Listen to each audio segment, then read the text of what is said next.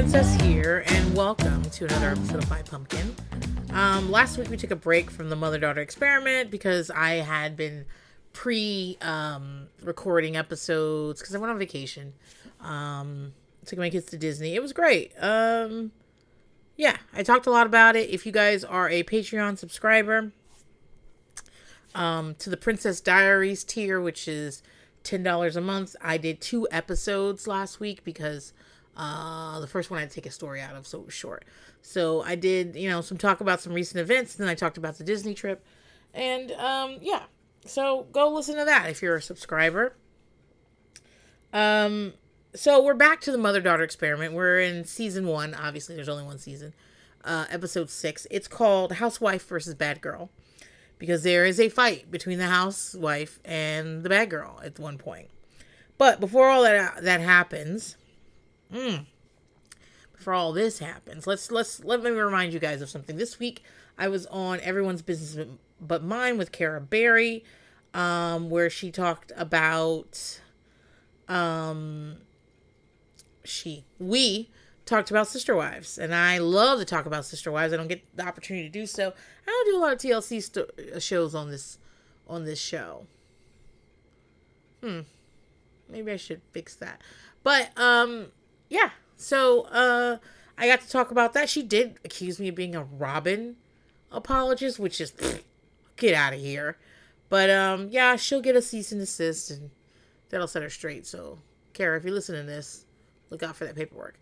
I also recorded with Liz. We did a um a family a VH1's family therapy episode that was really fun. And I'm not sure when that's out. I'm assuming it's probably out now. So go check that out. It's for her Patreon episode, her Patreon podcast. Liz explains it all. So yeah, uh, those. Uh, oh, and I'm gonna be on Best Week Ever. Um, I'm not recorded yet, but it should be out soon. Um, so be on the lookout for that. The weird thing about it is I'll be like, I need to be on some podcast. I need to get on some podcasts besides my own. And then I will schedule myself to be on like three podcasts in one week and also have to record two of mine and also need to uh, pre-record some things because Monkey's birthday is Saturday, which it is. He's turning seven and I'm gonna be busy, so I can't be recording on Saturday. So yeah, I'm not good with managing time apparently. I thought I was, apparently I'm not. But like today, I recorded two episodes. I recorded one episode for Patreon, which was about the Bling Ring documentary. It's bad, but there's things to talk about. And this evening now, I'm recording uh, this episode to come out on Sunday. So yeah, again, podcast sweatshop. That's where I'm at. Um, but back to the show. Okay. So, um, we open up with everyone acknowledging that Courtney Stodden and Krista separate themselves from the rest of her group a lot. I find that weird that they are they're in such like I don't know turmoil. I don't know how else to describe it. They're in such like um like conflict, yet they do spend most of their time alone together. And I think that might be uh dysfunctional family shit, you know what I mean? Also, Josie got offered to do to model for Harper's Bazaar. She's gonna get the cover in a 12 page spread, but she's got to go. She's got to be there last day of this thing of this filming. And the thing is, so we get this whole storyline where it's like Jessica's like, should I let her go? She runs over me. I feel like she should stay here and and finish this, and maybe I should put my foot down. Josie's what, 19, 20? What? What are you talking about? You don't let her do anything. I mean, I guess I guess you can let her do anything, but like she makes that decision. So what the fuck are we talking about here?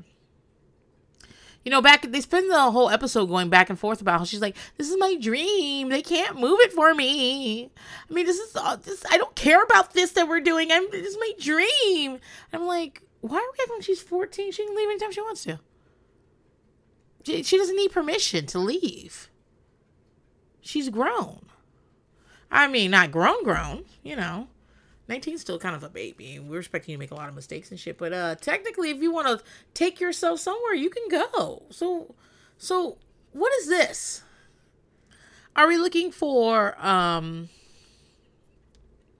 Jessica's approval because they came there together to work on their relationship. I'm not I don't know. I just feel like they went back and forth too much as if Jessica could like physically prevent just Josie from going. Um and also like I don't I hate to be a hater and all, but I don't know. Harper's Bazaar, okay. She's like, it's the most you don't know magazines, mom. It's the most important magazine in the world. I'm like, is it? All right, cool. And then Jessica's like, you can't. You, one day, if you have to leave for one day, will be terrible. And this and this and that. And I'm like, um, will it be? No, it's just it's just like a fake argument. Um. So what happens is that they separate the mothers and daughters. Their mothers are going to have a session, the daughters are going to have a session, and then they're all they're going to go out to lunch with their group. Dr. Deb tells them that they all caught, that she tells the mothers they all coddle the kids too much. All of them. There's not one there. And she specifically calls out Jessica, who makes Jessica think that the right decision is for Josie not to leave on the last day. She's like, well, maybe we coddle them because we should have coddled them when they were kids. And Dr. Deb's like, no, no, no. um, you know, they so they talk uh about their feelings about their daughters. Kim literally didn't want Kimberly to go to college. I can't imagine not wanting my kid to go to college just so they could be more around me. It seems this this seems like a selfish, a very selfish thing. Maybe maybe I can imagine the feelings, but I would never vocalize it to them or anybody else. Um uh Karen tells a story about how um Natalie stole her car with two of her friends. She was 13 and like got into it with the cop and all and I was like, oh, you should have known then, girl. Um, the daughters have a session and a lunch as well. We find out that Josie, that Jose was only around for two or three years of Josie's life, and never really supported her and didn't do anything for her. And, you know, he's out here scamming and seducing and scheming and whatnot. And, and like, that's what he was focused on. She said she didn't see much of him and he hasn't really been a part of her life. And I think that's horrible. I think that's like, and, and, and not unheard of and not like I was surprised by it, but also, but definitely still horrible. Um, Kimberly tells a story about how she went to San Diego and uh, lost her virginity. Maybe we should maybe we should talk about virginity a little better. She went to uh, San Diego and had sex for the first time, and when she got home, she gets in the house, and the mother's like, and her mother's like, "Oh my God, you did it, you did it, didn't you?" And everyone's like, "How did she know?" And I'm like, "I don't think that she did know. I think you went to San Diego with your boyfriend." Kimberly, you seem like that type. You're like, oh, just going with my boyfriend to San Diego. And you came back and she just assumed you did it. And she would have said it whether you did or not. And if you hadn't done it, this wouldn't be a funny story because you would have been like, mm, no. And she would have been like, no, I feel like you did it. And she, and you know what I mean? Like, I think that's just a, it was just Kim guessing, you know? Um, what then something happened that's going to set the stage for the rest of the motherfucking show. Josie tells Natalie that she Googled her and saw her on TMZ having a fight in the street. Now, it took me a while to realize she was saying she was on TMZ because Natalie Nunn has fought on every show she's ever been on. There, there's so many clips of Natalie fighting on the internet that I was like, I don't know, maybe she got a clip from Bad Girls Club or from I don't know what's that. There was a there is a, a spin-off show where the bad girls did the challenge or something like maybe she was fighting from that. I don't fucking know. She she fights all the time. But apparently it was like a paparazzi picture video or somebody sent it in the TMZ. I'm not sure. What I am sure of is that Natalie does not appreciate this shit. She don't care for it. She don't want it. She mm-mm, no no. Um, she basically says that people she tells Josie that she's not really a bad girl at all and that she is you know like uh she she feels like she gets a bad reputation and things like this happen and people make an assumption about her Um, so during the session, this is, happens out. They have their lunch first, and then they have the sessions. The mothers had a session and then a lunch. So during the session, um, Natalie's still mad about this googling. So she calls out Josie, and she says, and Heidi helps her too, because you know they're the twins of destruction for this whole season. And Heidi helps her, and they call Josie for being like fake and she going in her room and talking shit about people and they've heard her in the room and that like instead of like like everyone else is like has their problems are right here in the open but uh she tries to hide hers in the room with her mom they basically say the same thing about kimberly as well kimberly ends up giving this little monologue about her mother thinks that she's the best and she just wants to live up to that and she it actually hinders her because she doesn't want to try anything because what if she's not good at it? And she says that she wants to make her mother happy and she doesn't think there's anything wrong with that. And i want to say something here. Um one i've decided not to look at tiktok when i get up in the morning because the other day some I saw a video that was very validating and I was crying about past mistakes I made at 7 a.m. Okay. But um as we were leaving for our vacation, um, I'm watching this TikTok. I think it's Whitney Cummings, who I mean, listen, I don't see it for, but she was talking about codependency, and she said that she had learned that codependency is simply when you feel responsible for someone else's uh, emotions. And I was like, oh, wait a second. Uh, that's me. and, um, like, I far I've known for a long time that I care too much about what Mr. Curtis is feeling and thinking and what he's going through. Um, I, I just don't want a drop of like sadness to ever touch him. I cannot bear for him to be unhappy. Uh, I can't bear for his uh, mouth to turn downwards. I just can't bear bear it. But like, you know, I wasn't calling it codependency, but recently I'd realized that every time I walk past him in the house, I ask him if he's okay. Like the first thing I ask him, he's he's working nights again. Some shit went down, and he is he's like the first time I see him, I'm like opening my eyes because he's already home. He got home at three o'clock in the morning, and I'm still asleep, and I'm waking up at five ish, and I see him. He says good morning, and I ask him if he's okay. What happened? Are you all right? Everything okay? And I haven't always done this. I, I think that what's happening is I started. It's a combination of like some things happened that he wasn't like he's not he's not a great communicator with, and I just like had to find out on the sly. Not on the sly, excuse me. That makes it sound like he was keeping it from me. He wasn't keeping it from me, but you know, when something big pertains to our lives, I immediately call him and I would find out like I don't know, 4 hours later or something, which is too long in my book. And so there's that and then also like in terms of my own anxiety um it kind of like reached a, pe- a fever pitch maybe 6 or 7 years ago. Like really I got really I I've always had anxiety, but it, it just got bad. And this developed this developed. It, there was a while there where I wake up in the middle of the night when he was at work and I would call him to make sure he's he was okay. And he would be like, you know, it's 1 a.m. Why are you calling me? Uh, you sound upset. I wasn't upset. I was just waking up out of my sleep with a need to call him and make sure he was okay.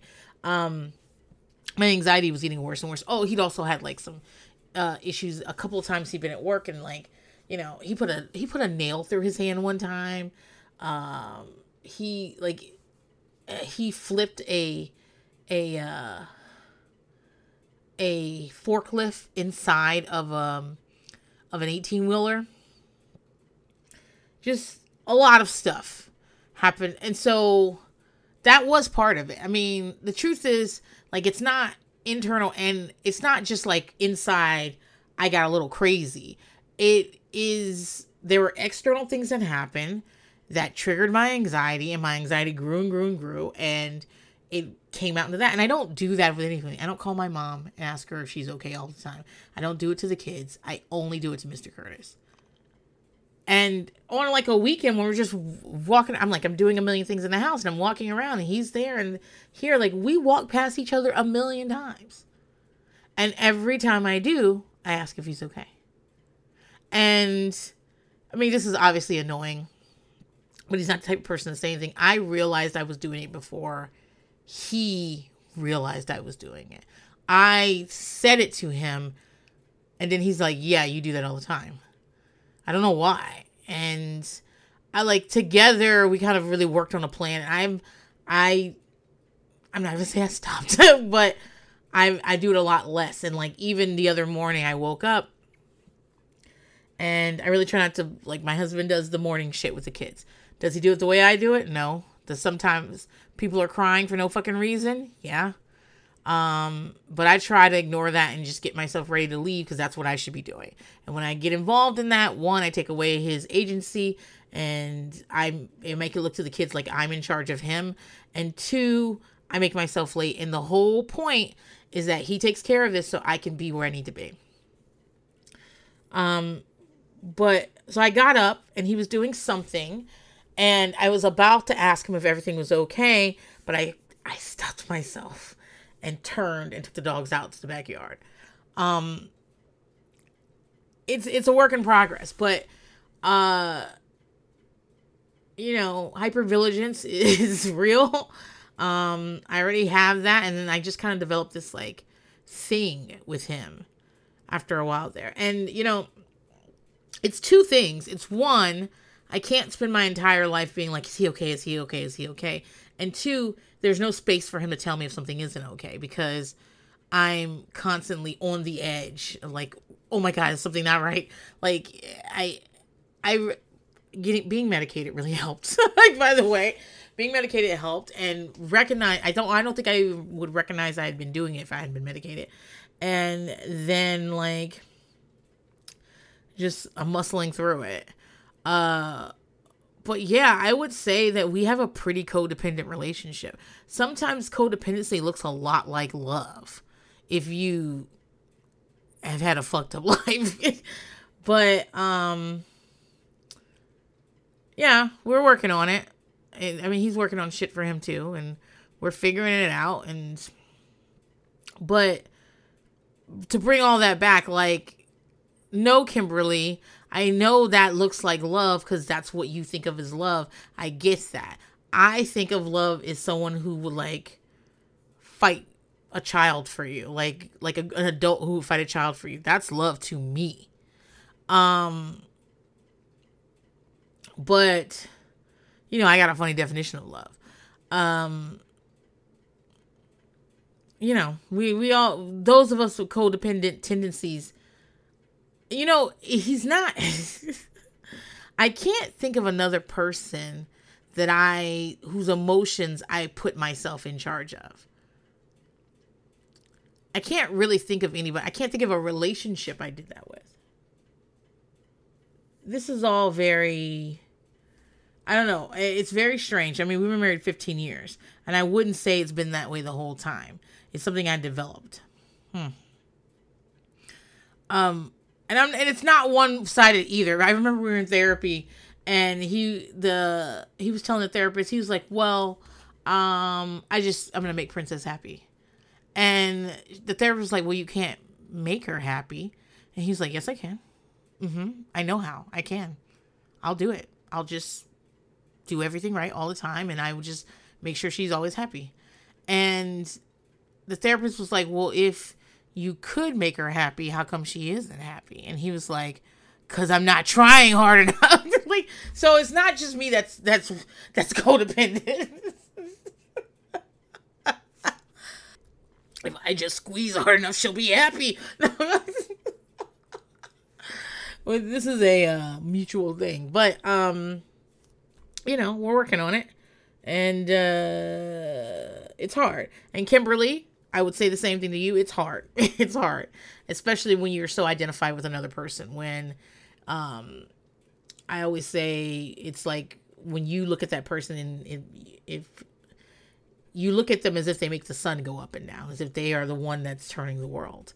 And for me, it's a it's a romantic relationship, and for Kimberly, it's a maternal relationship.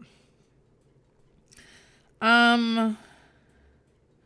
So when they get the groups back together, they put the mothers and daughters back together. What they do is they have, you know, they got to get their use out of these fucking cards. They love to play the newlywed game on this shit, you know, and so they have the the daughters write down something that they love about their mother that they hope they inherited from her, and the mothers write down something that they don't want to pass on to their daughters. Um, and they start with Natalie, and you know the truth is I don't know who the fuck they started with because they chop and screw these things all the time. Um, but the first one we see is Natalie and Karen. Um, Karen says she doesn't want to pass on her rage, which Natalie definitely guessed. And Natalie says she wants to inherit Karen's kindness. She starts crying, saying that Karen is the most caring person in the world, and people misunderstand Natalie's attitude and her words. She tells us that Karen has better traits than Natalie. She felt stupid standing up there with holding this sign that said kindness. And she said she, she gets up, she walks away crying. She tells everyone she's got to breathe. Just, she's so hot, she's so bothered, she can't stay there. Um, so then they speak to the rest of them. Uh, Kimberly admires caretaking, and Kim doesn't want to pass on people pleasing. Um, I I honestly don't remember the rest of them because they were they were uh, narrating through. They were having um, Char and Cassie monologues or like do from the whatever they were saying in their in their joint um confessional they, they she they were playing that over what people were doing and so they just really sped through it um, after they're done, Dr. Deb is like, I'm gonna go check on Natalie. And she's still crying. She's saying that she doesn't know how she she doesn't like how she feels and she doesn't like that she doesn't care, which I find to be strange because you're crying and to me that indicates that you do care. You care a lot. And Dr. Deb says the same thing. Um, they talk about how she stonewalls and hides her emotions and says she doesn't care. She says she's tired of pretending. She says she doesn't care because to keep yourself from being vulnerable, which is understandable. It is hard to be vulnerable. Transparent is one thing, vulnerability is another, and it's very hard to be vulnerable um, if you're someone who is constantly worried about being hurt, i.e., me. Um, I am a person that who's I hate saying the words love language, but this is the this is the most efficient way of telling you. I'm someone whose love language is acts of service. I I feel love when people do things for me. I need to see an act. I don't want you to buy me anything. I'm actually very suspicious when you buy me things. I don't want any gifts. I don't like I don't believe people when they say things to me. I only believe what people do. And love is that you made me a sandwich. That's what love is to me. And so, but I'm also a person that doesn't like to ask for help. So, I can't I can't get loved in the way I most feel loved because I won't ask anybody for help. Then if you try to help me, I'll try to stop you.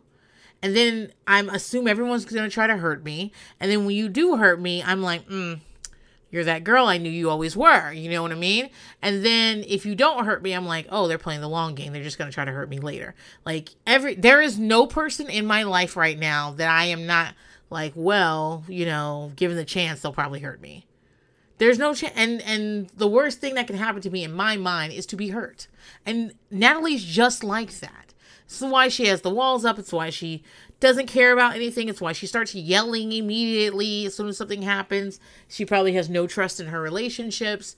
Um, she probably has is very limited in what she can try and what she can do because she doesn't want to be hurt. If I stub my toe going around a corner, I will never make a right turn again. Left's all the way for me because that one time I took a fucking right turn and my toe hurt. And I know I survived it, but I won't survive it again That's that's literally like some of the self talk I tell myself, not necessarily about turning corners, but about other things. And that's not that's not um good. it's not good. Now, do do I often don't have to experience like bad emotions? Yeah. But also there's no reward without risk. There's a lot of things I missed out on because I wasn't willing to be hurt. And honestly, this was a, a tweet I saw a while back that um trust is is more than just trusting a person to do what they say they're going to do or to not hurt you. It's also trusting yourself that you will survive if they do hurt you. Now the first thing is already hard for me. The second thing is fucking impossible. I always feel like I'm just one more like rough hit and then I'll collapse. I'll I'll I'll be nothing. And so I get worried. And I'm always trying to protect myself. Always, I've got a plan A, B, C, and D. I've got all this anxiety about this. I'm like, oh no, are my tires um are my tires gonna explode on the highway? Like it's it's constant anxiety about everything. It's constantly worrying about stuff, like holding ideas in my head and like and like rubbing them over and over again, like worrying them down. It's exhausting to be completely honest. Um and it takes a lot of like self work to even budge a little bit on that um i'm like able to like verbalize how this to you and i'm able to work on it and i'm able to like you know i have tools in place for when i'm when i'm like really spiraling and i've you know i'm trying to do things i'm always trying to get a little better. But um yeah man like it ain't easy. And listening to Natalie, talk about how she's like, I I don't care, I don't want to not care, but it looks like you really care, Natalie. It looks like you really care, and she says that the people in her life don't like, you know, they don't understand her, and she's just tired of pretending. She ends up going back to the to the uh to the session. I mean, I've never seen Natalie this soft and this sad and this hurt not really. I've seen her screaming, but like not this. And um, she ends up crying so much she has to pull her eyelashes off.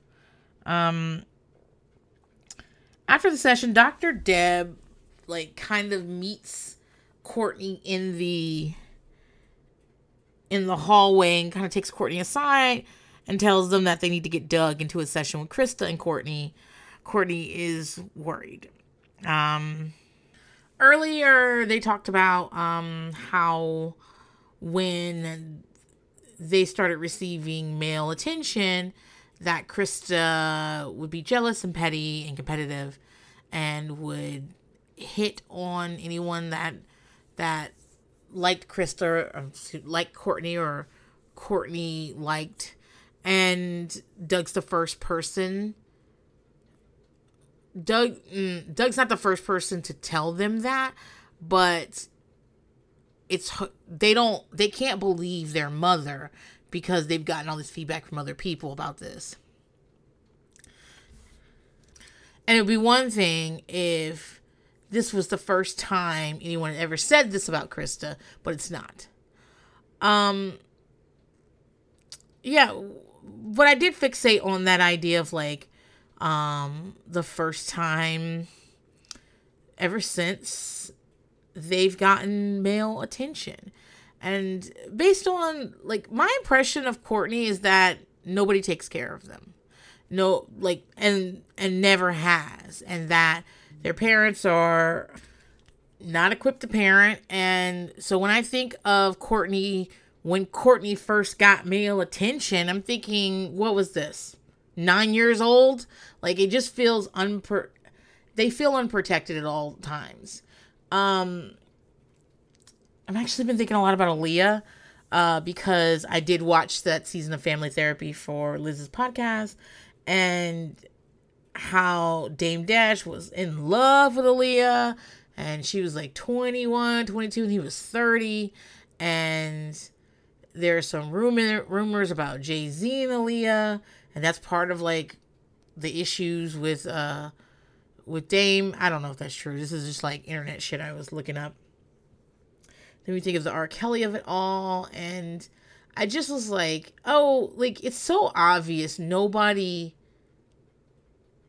protected Aaliyah. And this is not to say that like, oh, um any kind of like uh any kind of uh thing that happens to you, you're it's because somebody should have been protecting you and that's not this is not where I'm going at all. I'm saying that like it's so obvious that there just weren't people around that were like, you know, pretty sure I, I don't think we should leave Aaliyah at R. Kelly's house. I just don't I know there's a studio there, but we but is she you know, should she stay there all night? Like I maybe someone should go with her. I and I'm I'm sure that if I knew more of the details, like the fine details of it all, that um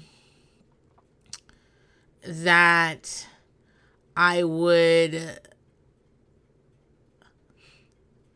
that like maybe there maybe there's some there's more there's more to know, you know? But the more I think about it, the more I'm just like, man, baby girl just out here and and being taken advantage by man after man after man after man.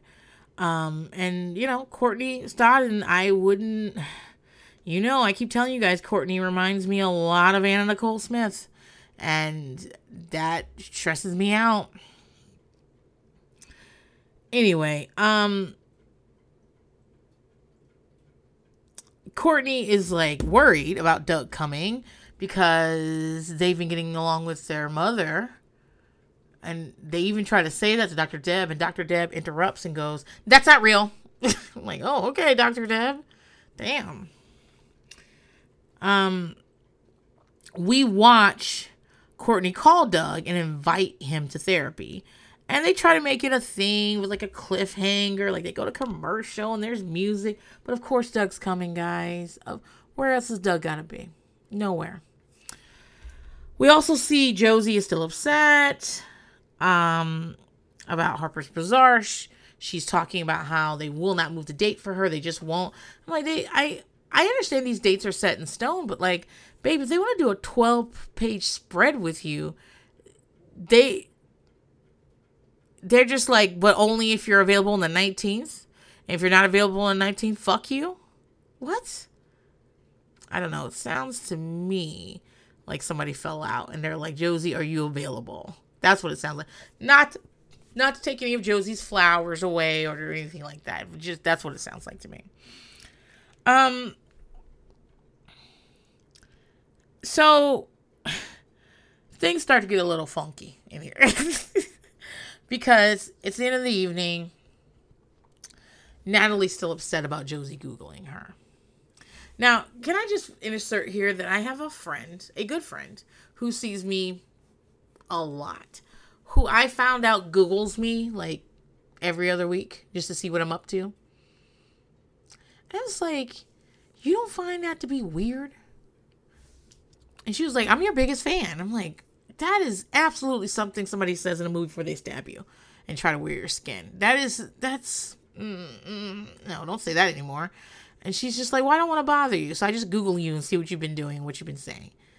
Like, this makes me incredibly uncomfortable. Um, harvesting information about me. That's weird.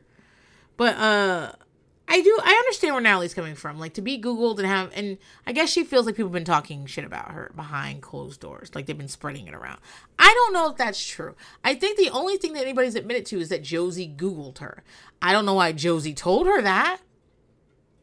She's not the type of person that like takes news of anything well. So this is how we know Josie's a little dumb dumb. Don't don't tell so don't fucking tell her Josie. Don't tell her. So Natalie's on one. Natalie's feeling it. It's after dinner. She's probably been drinking. She's continuing to drink. She's on one. Okay.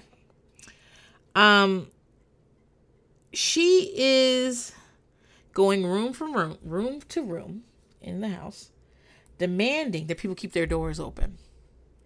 Unless they're already asleep, keep their doors open because no one's gonna be talking shit behind closed doors anymore. And she says that if they won't keep their doors open, she's gonna kick them in. Like, I it's not funny. It's ridiculous, and that's what's happening. I'm I'm laughing at how ridiculous this is. um Josie and Jessica can hear her like yelling out there. And Jessica's like, What do you want me to do? She says it a lot. Like something, Jessica. We want you to do something. And Josie ends up going out there. Josie is dressed like she's about to go. I was gonna say the Rocky Horror Picture Show, but that's not true. She doesn't look like that. Uh, like she's going there. She looks like um, what? She looks like Bad Sandy at the end of Grease. she looks like she's like all in black. I mean, and she's got bright red lipstick. I'm like, isn't it like ten o'clock or something? Where are you going, Josie? Like, what's going on?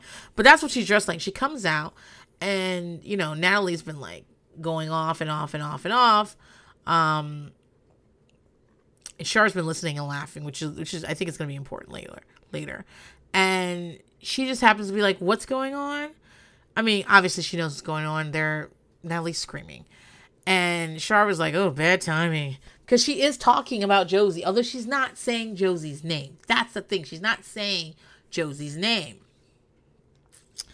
So, you know, Natalie just repeats herself and says, no more closed doors, bitch. You're not allowed to close a door in here. it's just like stupid. So we see Courtney and Krista in their room, and Krista's like, "Do not go out there," and Courtney's like, "I am not." They go to bed, which seems like the best course of action. This is this is one of those things like I would have a hard time with because I would definitely want to know the drama. I want to hear it, and if anybody got in a fight, I want to like, you know, be able to see it. But it's also a time where um like, I don't need all this shit all the time. I really don't. And it just feels like this is gonna, if I feel like I'm gonna have to, like, if I feel like I'm not gonna have to, like, fight somebody, I absolutely, like, no thank you. But, so they, and I just feel like Courtney and Krista definitely should have went to bed. And they did. They hadn't told anybody Doug is coming. I actually, Courtney says they haven't told anyone Doug is coming. Um, I actually don't know if Krista knows yet. So Karen is also in the room hiding in her room hiding out. Uh, Darlene's in there with her, and and Karen's like, should I go out there? Because she can hear Natalie screaming, and Darlene's like, no, no, because it's not gonna do anything, and all it's gonna do in the end is gonna flip it over to be like, oh well, this is somehow your fault, and I agree with that too. Like Natalie's the type of person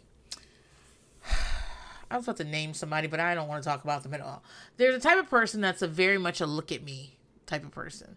And as long as she's got an audience for that shit, she's gonna be doing that shit. But if there's nobody like that she can like posture in front of or fight, then eventually shit fizzles out. And I they they needed to let it fizzle out. I agree. Karen, stay in there. I mean she doesn't, but Karen stay in there. Actually, all of y'all should go to y'all rooms.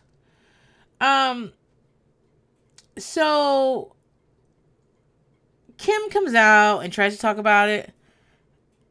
Well, Kimberly and Cassie are out there. I guess they're getting snacks before they go to bed. And, you know, Natalie's like, well, didn't somebody Google me at the daughter's lunch today? Didn't somebody? Didn't somebody? And they're all like, yeah, but I, I remember us talking about that, but I don't remember who. And that really sets Natalie off. She's like, oh, you don't remember? Oh, you don't remember? And I'm like, do you remember? Because you keep saying somebody. But eventually she goes, Josie. Josie did it. And I'm like, why were we playing that Guess Who game a minute ago? Why wouldn't you just do that? Um, they're they're really stressed out. Like Kimberly and Cassie are not. they're not bad girls, okay? And they're both like, what? what is going on? Um they they honestly don't know what Natalie wants. Natalie wants them to say Josie's name. That's what Natalie wants. So, you know, Cassie gets her snacks and starts to go back to bed, and so does Kimberly, and and they start to walk off, and Natalie goes, You're not excused. Oh no, you're not excused. I'm not done. And I was like, oh, that's very aggressive to me and i don't know and i believe that i like this would have set me off don't talk to me like that um she starts following them and yelling.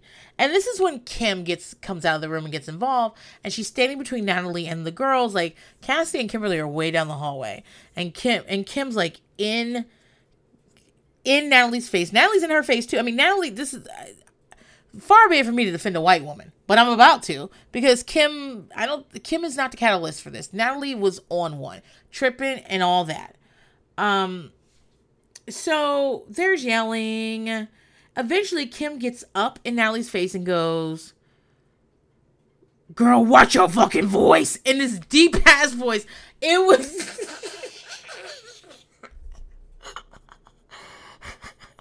the whole time we've been watching this, Kim's been like, Hey guys, I'm Kim Richards. But she gets into this fight with Natalie. Natalie's taller than her. Kim is is very petite. Kim is on her tippy toes going, Girl, watch your fucking voice. I really thought they dubbed that in, but uh, no, no, that's not what happened. Um, she's also saying, "Be nice, be nice." I'm like, wow. I'm imagining Kathy and Kim and Kyle fighting all over, screaming, "Be nice" to each other in the middle of their fight. I would love to be. I don't know. Excuse me. Let me take that back. I wouldn't love to be at a Thanksgiving where um, everybody's drunk and the the the Richard sisters start fighting. Um, I would like to have footage of it. I wouldn't want to be there. I'd probably stress out if I would if I wasn't there. I was actually there. So eventually, you know, Kim walks off and Natalie's yelling, "Okay, okay, but keep your fucking door open. Nobody's allowed to go to sleep till I say so." And you know that definitely gave me Tanisha. Is it season two? I think it's it might it might be season three. I think season two was like I ain't got no. what did she say? I didn't get no sleep because of y'all. Y'all ain't getting no sleep because of me. And she's banging pots and walking. it's so fucking petty. Um, yeah, it's petty. But but basically not only I mean and and the people that like Heidi's still listening to her um at this point at some point Karen comes out of the room and so she's still got her audience and she's just yelling how no one's gonna talk shit about her, nobody's gonna Google her, no one's gonna close the door, she'll bust these motherfucking doors down and they better keep their doors open because she's gonna be checking. Um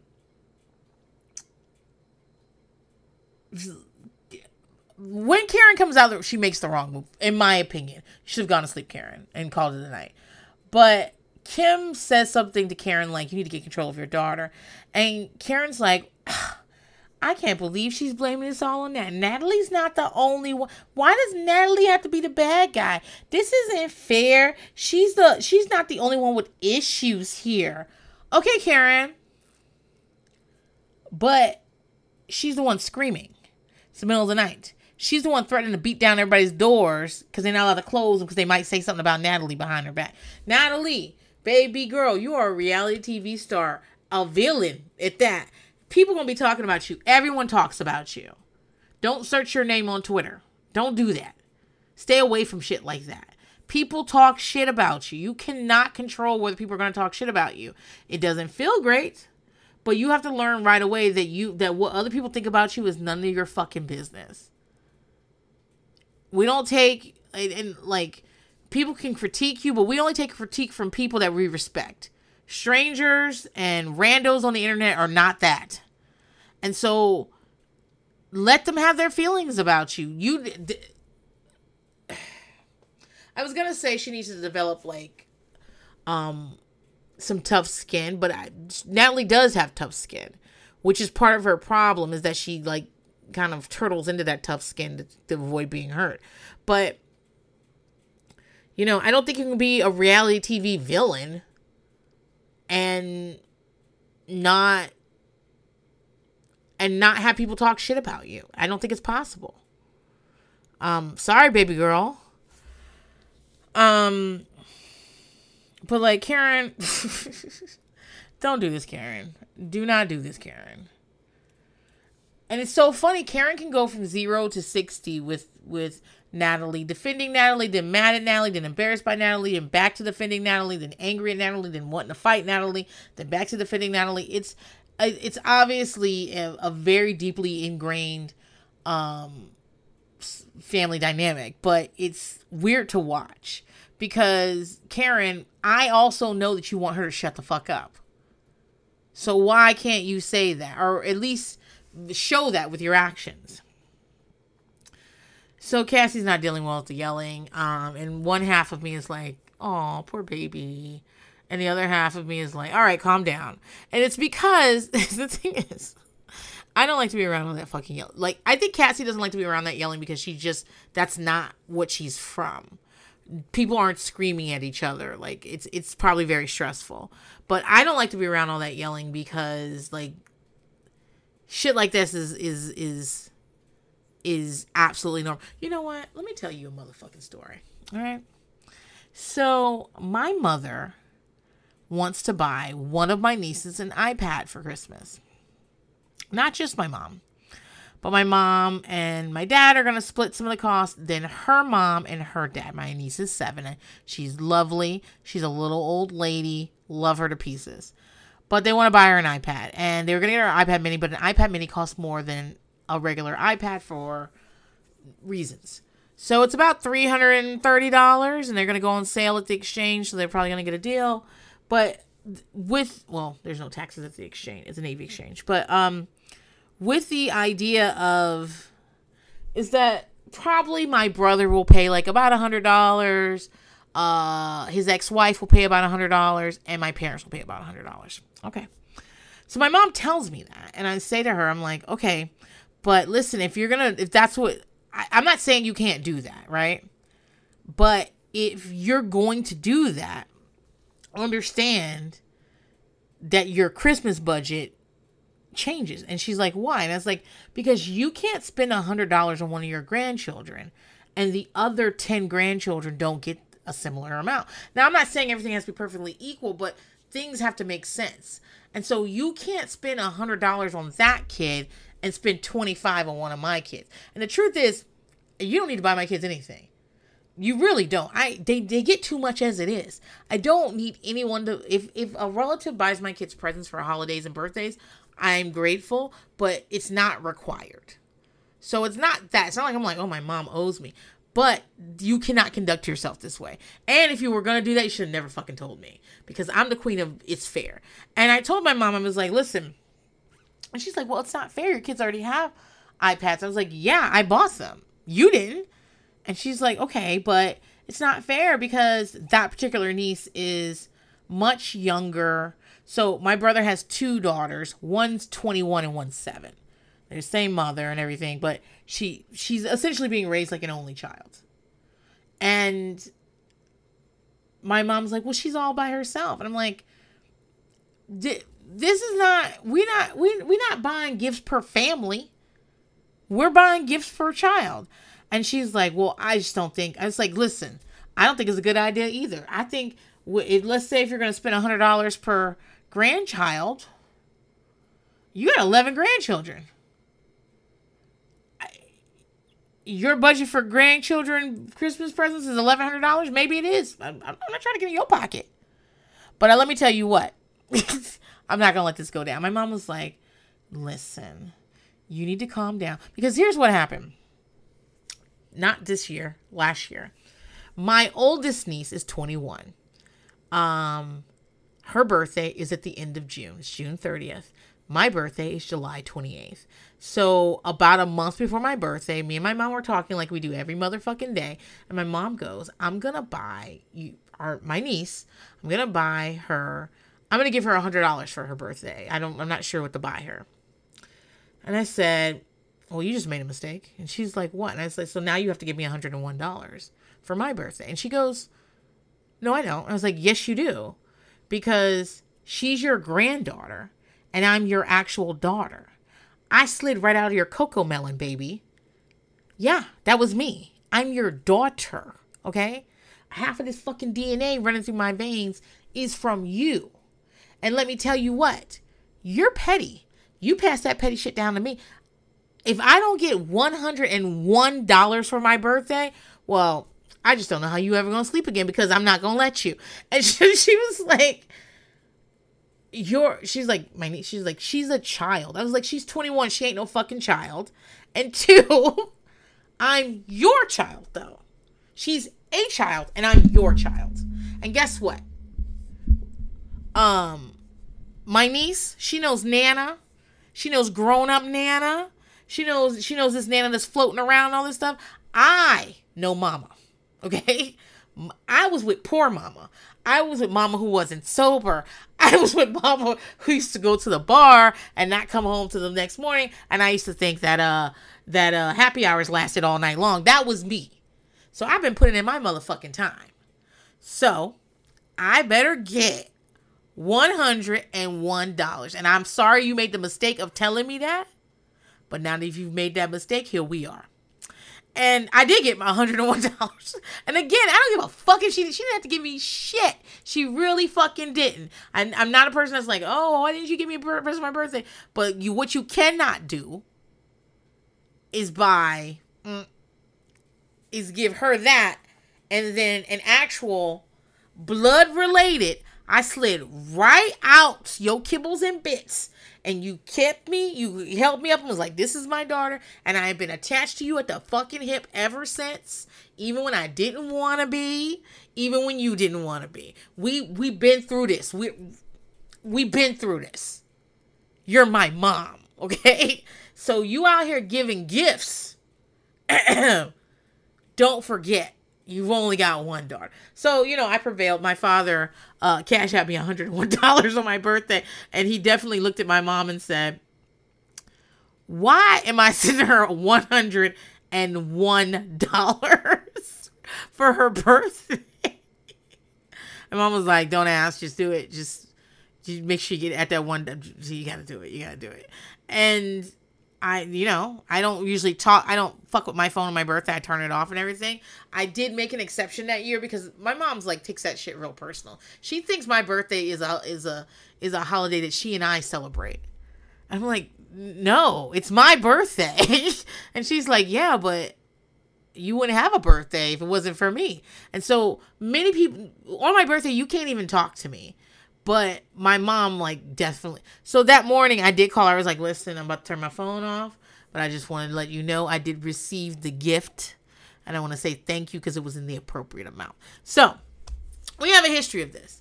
But the th- and last year, last Christmas, she did the same shit with my nephew that's in Korea with my brother that lives there. And she's like, well, he's all alone. And I was like, and it wasn't a hundred dollars, it was like 50. Okay. And I was like, well, now you have to buy, you have to give everybody $50 or you have to buy. She, she either buys a gift or she sends that amount of money to your mo- to the mother and then she goes buys the gift, whatever. And my mom was like, why? Your kids have each other. Yeah. And they also to have $50 each from you. Like it's not their fault that there are more of them. And some of you may disagree. Some of you be like, Princess, your mother's money is not yours. And I agree. If she was like, I'm not buying uh, Christmas gifts for grandchildren, I'd be like, good, skip it. They don't fucking need it. But you're not. I'm sorry, you're not gonna do this. And my mom was like, listen, um, I know you have feelings about this, but I'm not. I'm not gonna do it. And I was like, well, guess who I learned how to be petty from Yvonne. That's who I Yvonne.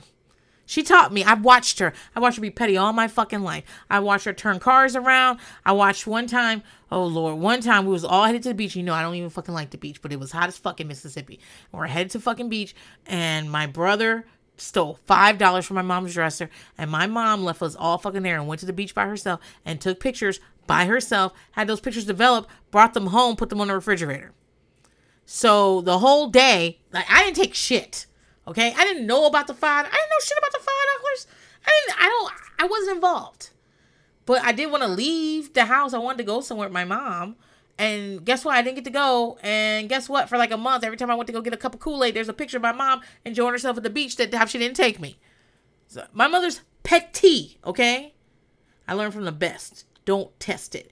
And so I told her, I said, you know what? This is fine. Um, you just let me know what you want to do and once you make your decision, if you choose to spend more money on that kid, that one grandkid, rather than all of them, I am going to uh, hold a press conference in my home. I'm going to go live on Instagram. I'm going to tell the children that you don't love them. I don't have a problem doing that because it's true. Um, I'll just be like, Nana doesn't love you, and uh, proofs in the pudding. I'm going to go live on Instagram so that my brothers can see it. And I'm going to tell them the same thing that I don't know if you know this, but mama's out here seducing and scheming, and she's out here uh not, you know, st- she's city girling it up. Okay? She out here conning people and scamming people. And I don't know what she did for your kids for Christmas, but it wasn't as much as she did for this one, this one niece. And uh, I think y'all should know it. And um, put your kids up to the camera, to to the to the uh, put your kids up to the phone so I can look them directly in the eye and tell them, Nana don't love you. I'm gonna do it. I'm gonna fucking do it. We're at a standstill now. We'll have to see what's going on. Why am I telling this story? I don't remember.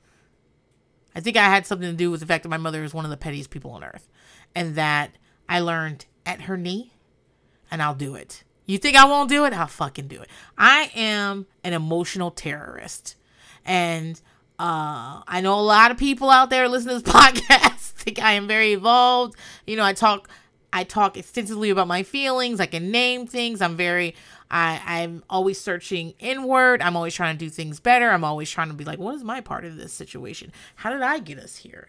What could I do better next time? Yeah, but I'm also an emotional terrorist. I'll blow both of us up. I don't give a fuck. I will blow this bitch up. I'll die in a fire after I blow up this bitch to make a point because you're to be dead too. And at least my ghost will have satisfaction of knowing that even though I'm dead, you're dead too. I'll do it. Don't make me. Anyway.